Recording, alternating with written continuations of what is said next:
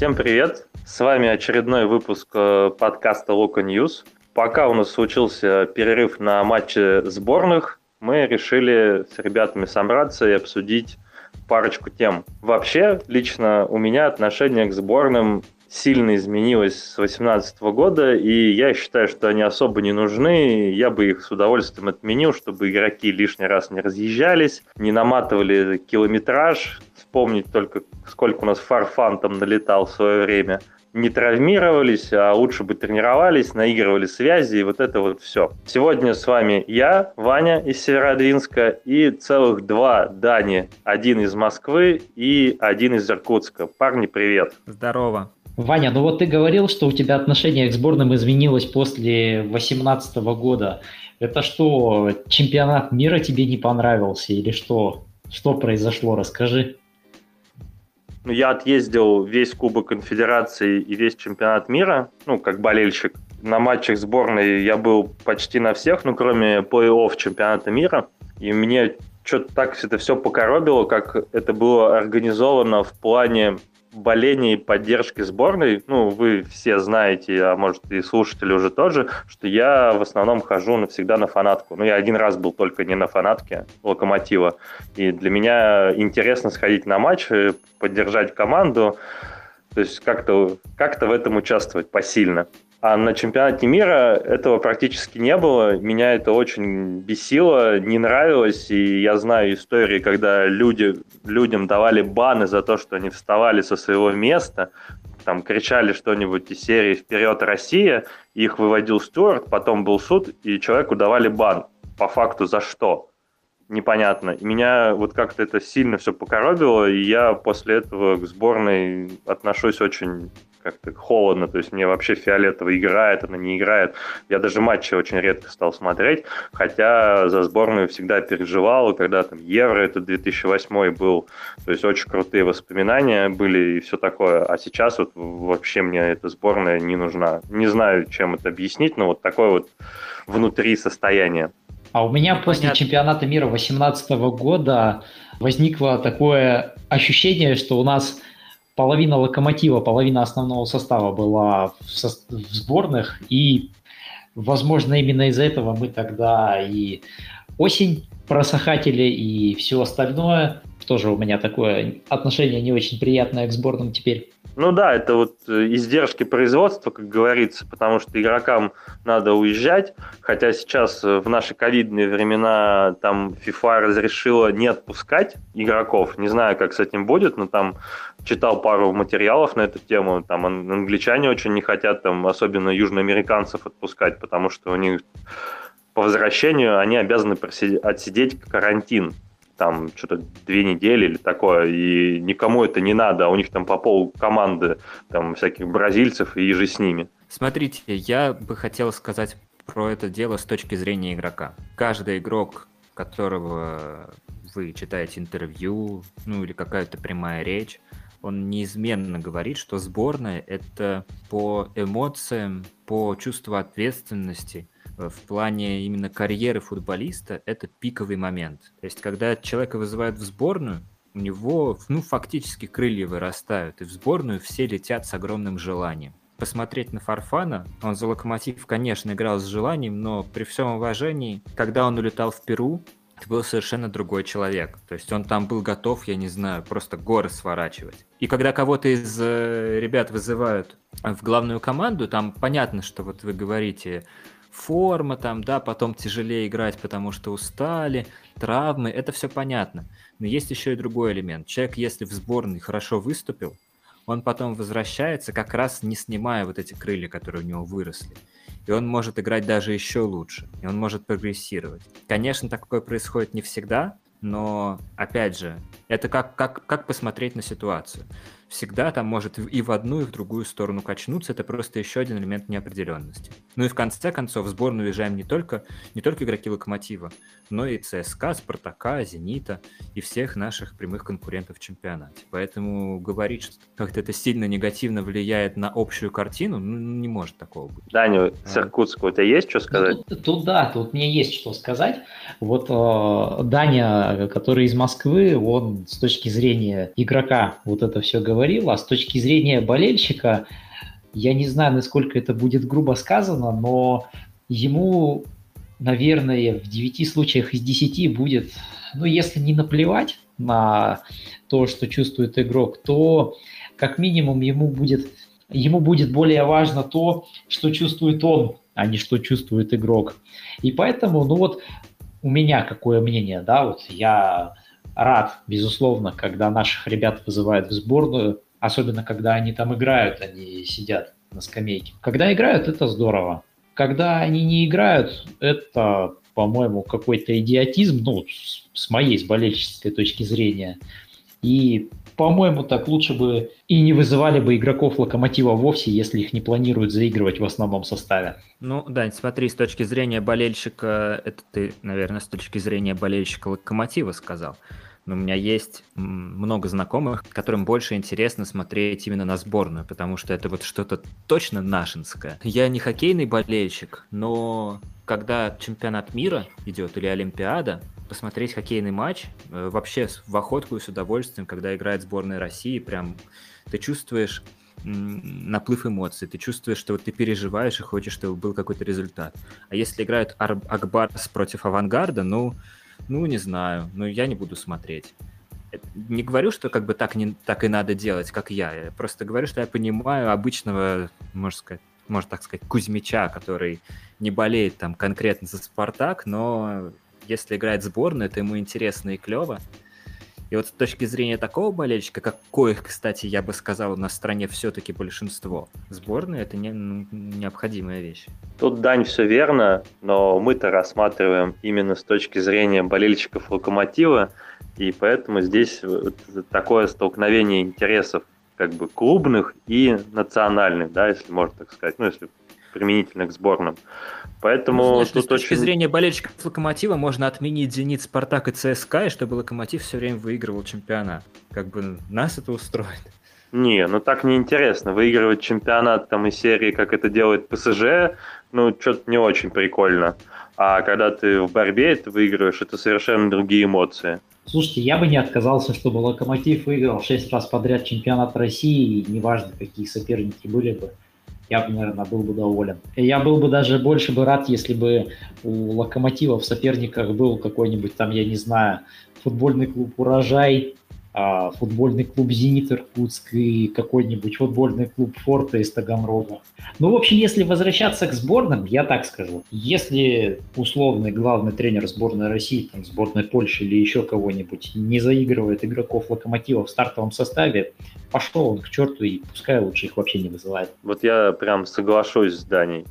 С одной стороны, чемпионат э, закончился, может быть, и не вовремя сейчас для нас, ну как не закончился, а прервался, да, на играх сборных, потому что Локомотив набрал ход, э, одни победы, все хорошо, мы уже аж третий и так далее и тому подобное. С другой стороны, отдых игрокам тоже нужен. Поэтому перезагрузиться, настроиться на последнюю часть, э, на последний рывок чемпионата. И, а у нас еще и кубок есть, который мы любим выигрывать, особенно в нечетные годы.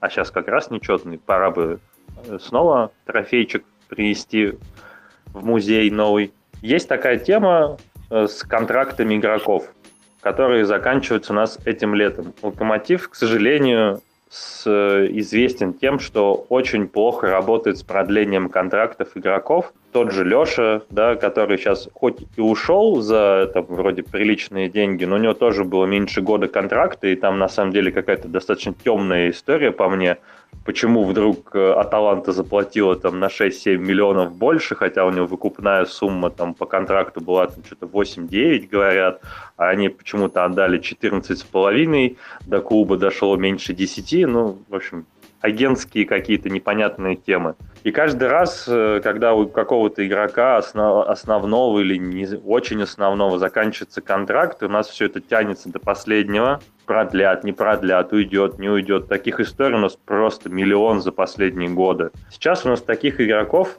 набралось целых семь человек. Самый, наверное, из них важный – это наш капитан Ведран Чорука, любимый игрок э, Маши, как вы уже знаете. Он, конечно, парень уже в возрасте, контракт у него заканчивается, он вроде говорит, что не против играть дальше, но, скорее всего, будет опять упираться в сроки, потому что возрастным игрокам редко предлагают длинные контракты, возможно, еще в сумму. Ну, по сумме нам особо ничего не говорят, Кикнадзе ушел, который рассказывал все там данные, да, как было с контрактом Гилермо недавно. Парни, как думаете, надо оставлять нашего капитана или пора уже на покой и наигрывать молодежь, тем более появился Пабло, есть э, Лысцов, Мурило, Магеев и так далее. У меня обычно ситуация возникала с продлением Чорлуки в футбольном менеджере, когда я играл.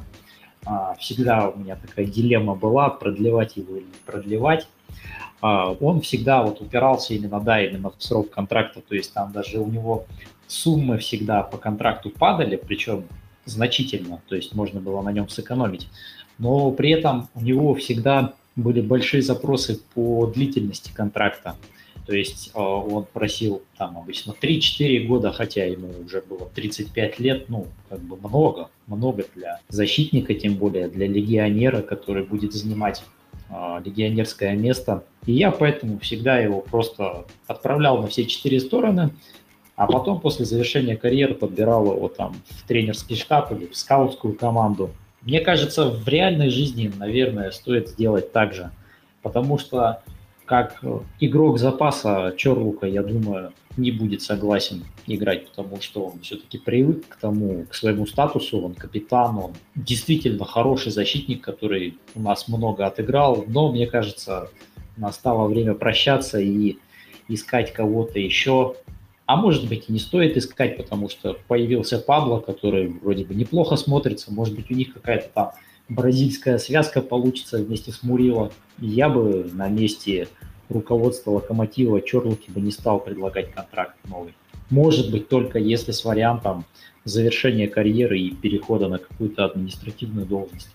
Любимые ты... грабли. Все, все хотят бразильское нападение, у нас будет бразильский центр защиты. Идем против системы. Еще и вратарь бразилец. Дань, то есть ты даже не хочешь э, на год оставить Чорлуку, если он там согласится играть там за еду? Так в том-то и дело, что Даня говорит, что не согласится он играть за еду. Насколько я слышал, что он же пошел на сокращение зарплаты ну, того контракта, который Геркус с ним подписал, ну, который прям реально дорогой был. Но если он сам понимает, что он едет с ярмарки, и если он реально согласен подписаться на год за еду, ну, за хорошую еду, учитывая все-таки статус игрока, то ну почему бы и нет?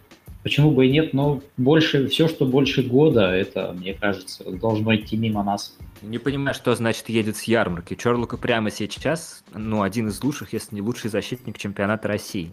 Ну вот, ну хорошо, ему там 50 лет, окей.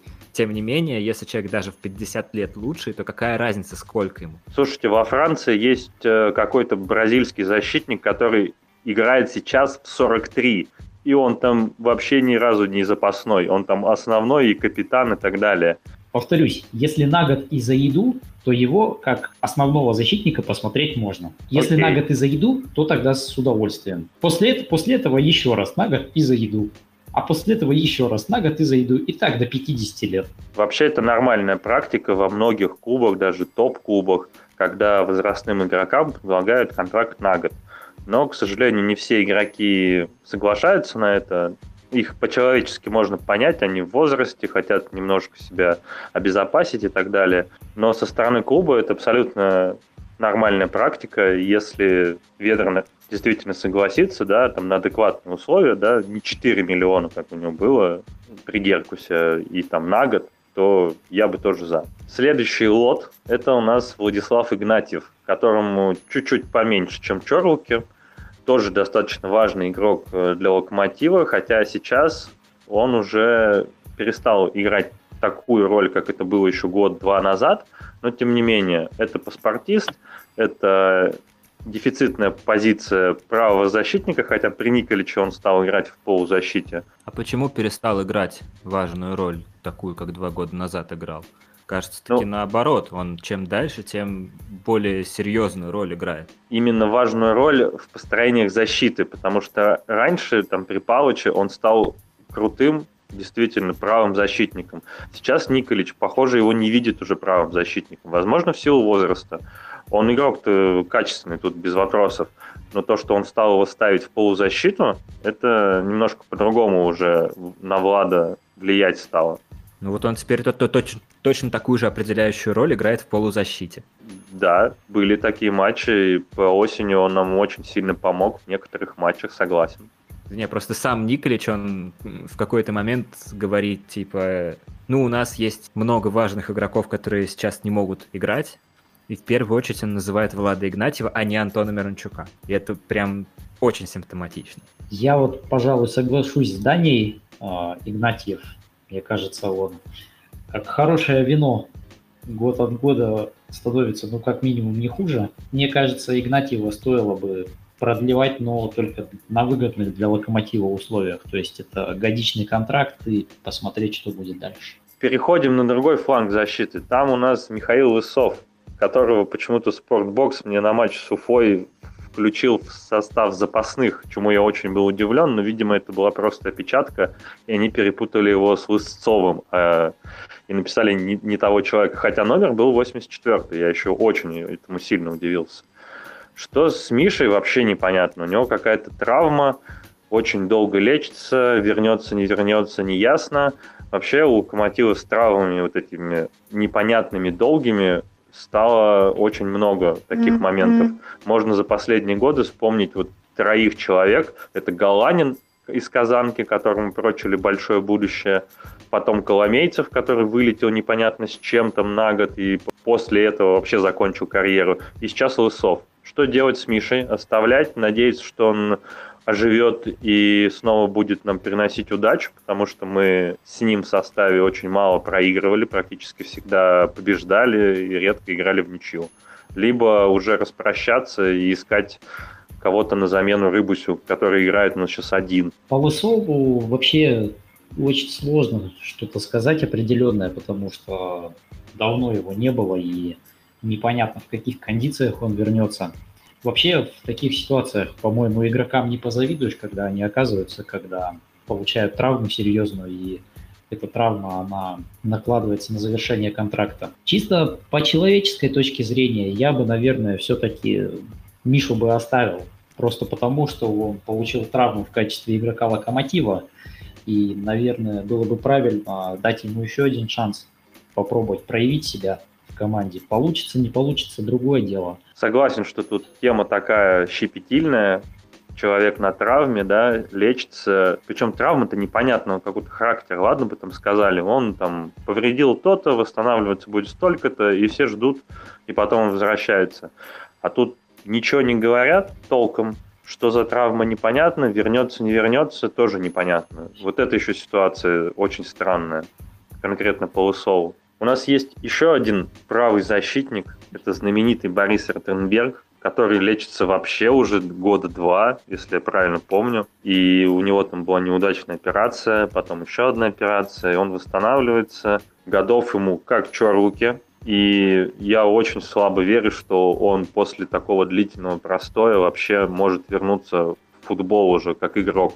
Пора уже распрощаться. Надеюсь, у него все хорошо будет со здоровьем. Возможно, как некоторые прочат, он э, станет крутым спортивным директором, может быть, даже и в «Локомотиве». Я думаю, если бы у нас сейчас Палыч работал в клубе, то Ротенберг бы однозначно остался и, может быть, даже контракт игрока с ним подписали, не знаю. Но сейчас, конечно, сложно придумать причину, по которой его стоило бы продлевать, но я сейчас говорю как человек, построивший успешную карьеру в «Локомотиве» в футбол-менеджере.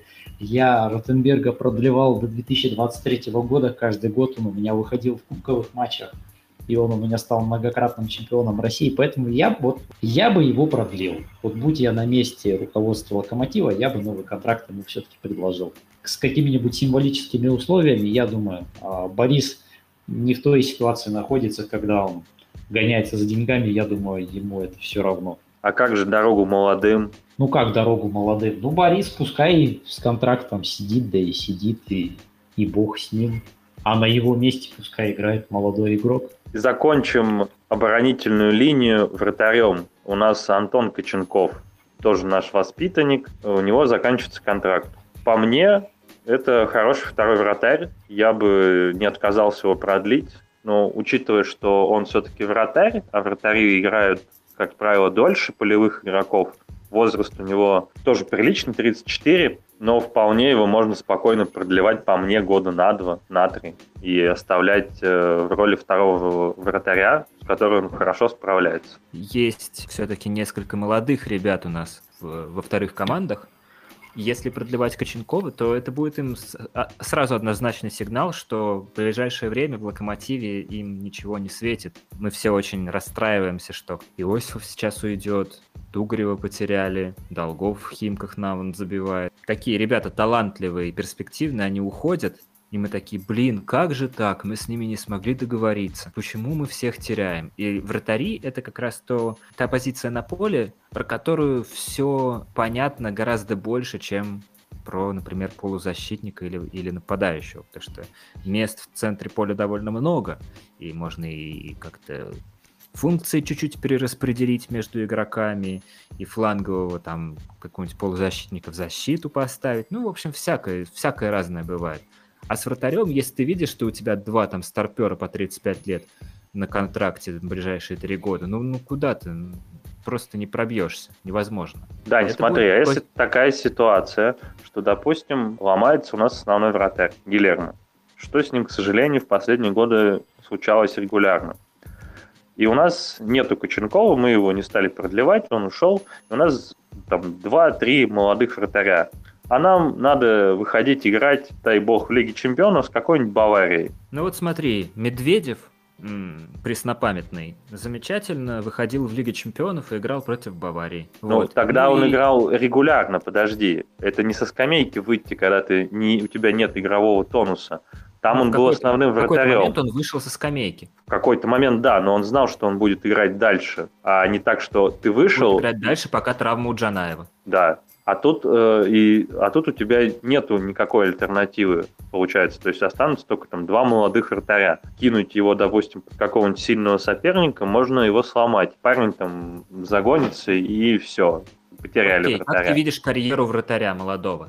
Вот он молодой, ему 22 года, он все еще молодой, 23 молодой. В какой момент можно начинать его выпускать против сильного соперника? Или, или там до 25, до 25 лет только в Кубке против Балтики? А Акинфеев, когда выходил на свой первый дебютный матч, ему влепили пенальти от Коряки. Все же дело в том, насколько вратарь хороший. Это дело, наверное, Хапова определить. Условный Савин, он может в ближайшее время стать сильнее Коченкова, достаточно ли он психологически и функционально готов для того, чтобы выходить и быть вратарем в локомотиве. Это тут дело согла... не в молодости, а именно, а именно и только в навыках. Да, тут я соглашусь, но для этого надо быть в команде и понимать, как это происходит у них, как они в тренировочном процессе и так далее. Лично мне бы не очень хотелось остаться вот в ситуации такой, что мы, допустим, остались только с Гилерми и двумя там тремя молодыми.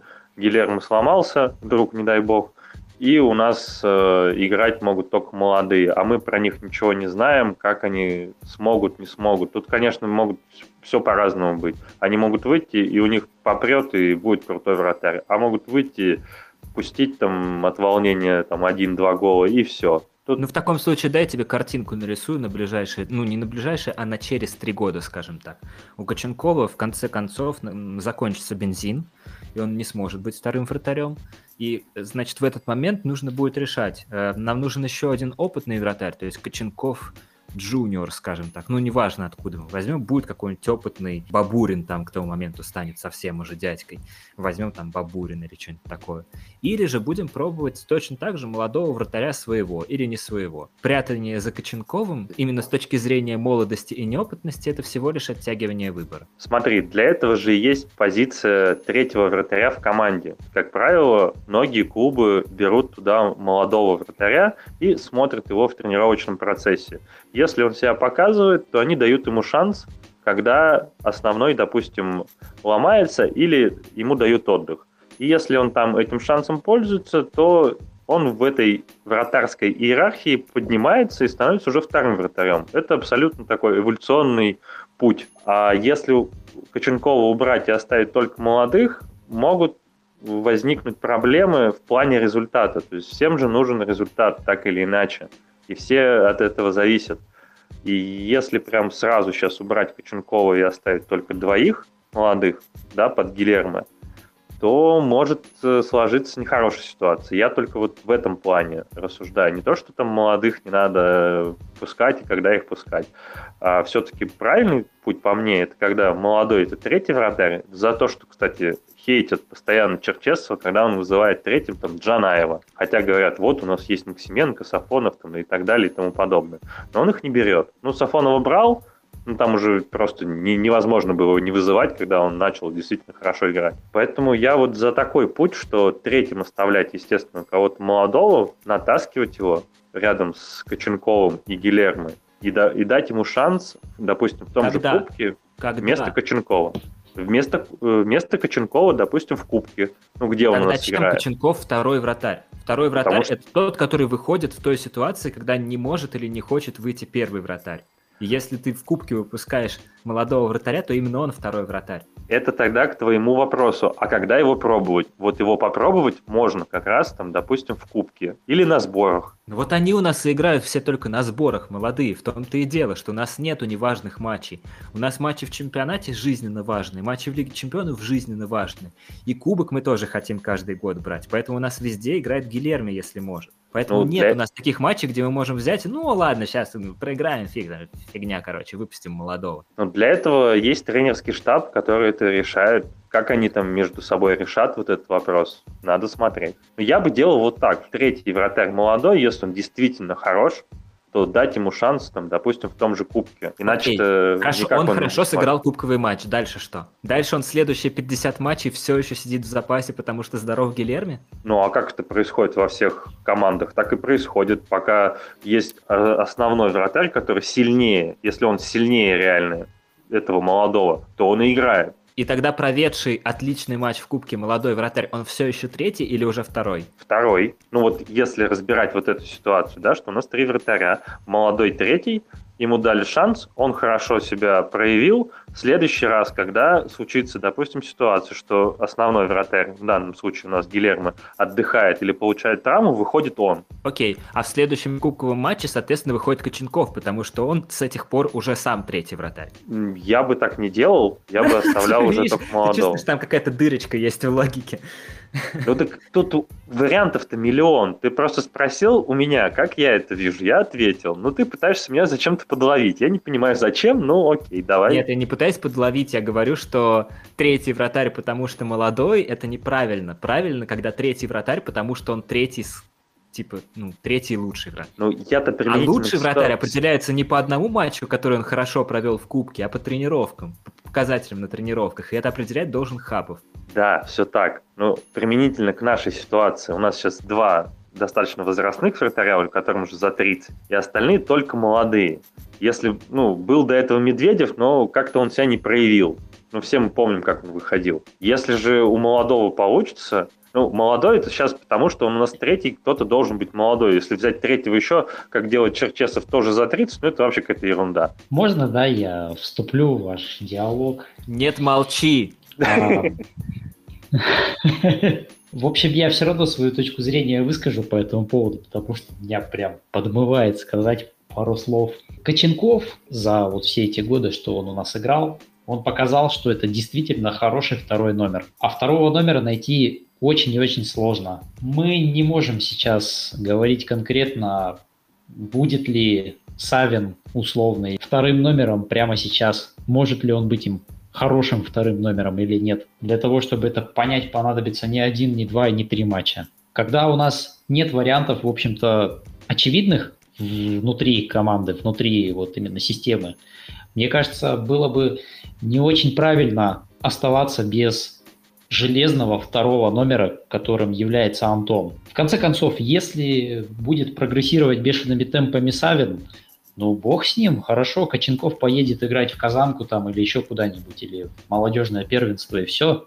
А Савин будет вторым вратарем, он будет сидеть на лавке и будет ждать своего шанса. Я думаю, тренерский штаб все-таки у нас э, достаточно грамотный. Тренер вратарей у нас есть. Человек, который многое повидал, который многое знает я думаю, что у нас все-таки в команде работают не враги, и что если они увидят, что у нас есть вратарь сильнее Коченкова. Они будут двигать его но пока, я думаю, без него оставаться действительно было бы неправильно, поэтому я здесь скорее согласен с Иваном.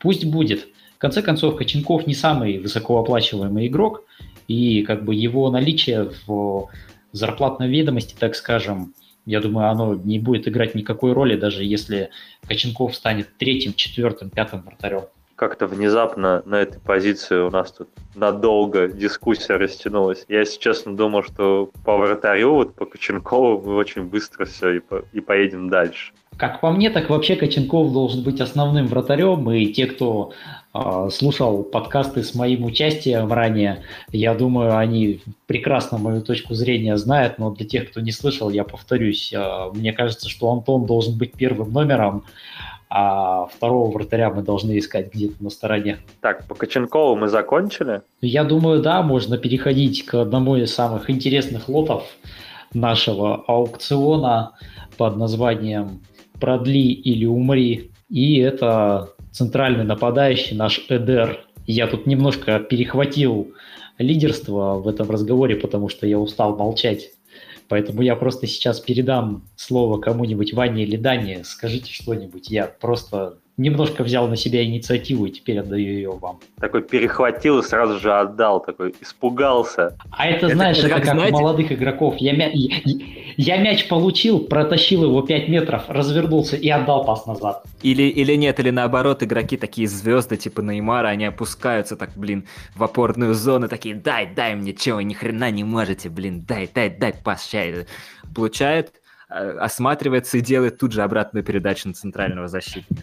Ну так что вы думаете по поводу Эдера? Стоит ли его продлевать или нет? Эдер, конечно, классный парень, принес нам чемпионство памятное и все такое, но возраст уже тоже не младенческий. Опять же, по мне, возможно, ситуация такая же, как с Чоруко и Игнатьевым. Если он согласится на годик, на адекватные деньги, можно и оставить Э, я руководствуюсь тем, что у нас в нападении Эдер играет такую роль, как столба. И в последнее время он хорошо ее выполнял. Он цеплялся за мячи. Правда, руками утомил уже размахивать и постоянно получает за это желтые карточки, как вот с Уфой было ничего не предвещало, махнул своей культей и получил желтую опять на ровном месте в центре поля. С другой стороны, это не тот игрок, от которого ты ждешь там кучу голов. С другой стороны, у нас сейчас есть на контракте Зелуиш, но только он ломается постоянно, и мы толком-то его не видели. Он вроде пришел,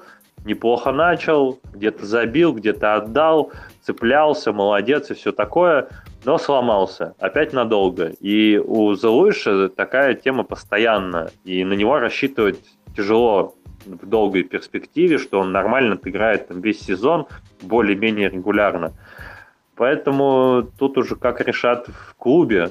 То есть если оставят на годик, или если у них есть хороший вариант на замену Эдера, то тогда спасибо, до свидания.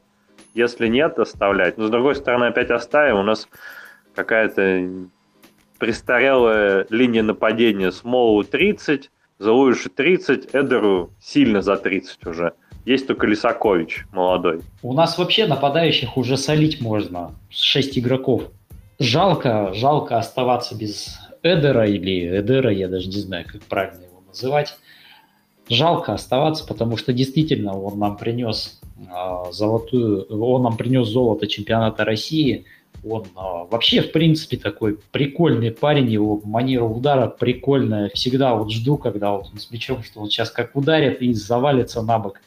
Но мне кажется, все-таки настало время прощаться, потому что легионерская позиция для игрока, который практически не играет, а когда играет, в общем-то, не особо заметен, мне кажется, можно эту легионерскую позицию забить более подходящим игроком. Эдер — это такая версия Бориса Ротенберга, только с неправильным паспортом. Да, вот, к сожалению, все упирается в неправильный паспорт. Был бы у него, было бы у него российское гражданство, я бы его продлил и не думал бы даже об этом. Бог с ним, пускай сидит там на скамейке или там на трибуне, вообще черт с ним, главное, что он там есть и может когда-нибудь мы его там выпустим на поле, а не выпустим, да и хрен с ним. Последний игрок, э, у которого летом заканчивается контракт сейчас в Локомотиве, это Никита Иосифов. Но по нему ходят слухи, что он хочет уехать в Европу, а именно в Вильяреал. И тут такая ситуация. То ли его оставлять любыми путями и давать там, допустим, много денег и говорить, да, ты наш молодец, наше все, и он остается в локомотиве и играет дальше – либо прощаться и, пожалуйста, парень, давай доказывай в Европе, что ты молодец и можешь тянуть даже на том уровне. С Иосифовым вообще интересная история. Вот я не очень плотно следил за молодежной командой Локомотива, за Казанкой. Я вообще практически не следил, только смотрел одну игру за весь, за весь вот сезон этот ПФЛ, когда они в Иркутск приезжали. А, мне вообще сложно сказать, почему такой хайп возник вокруг э, Никиты.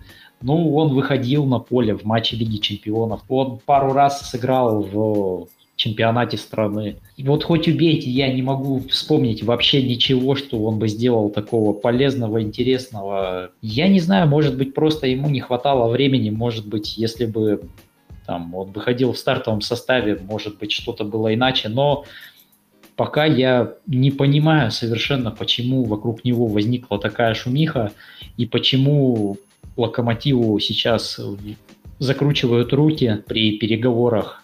Хочет он ехать в Вильяреал, пускай езжает, удачи ему, полные карманы.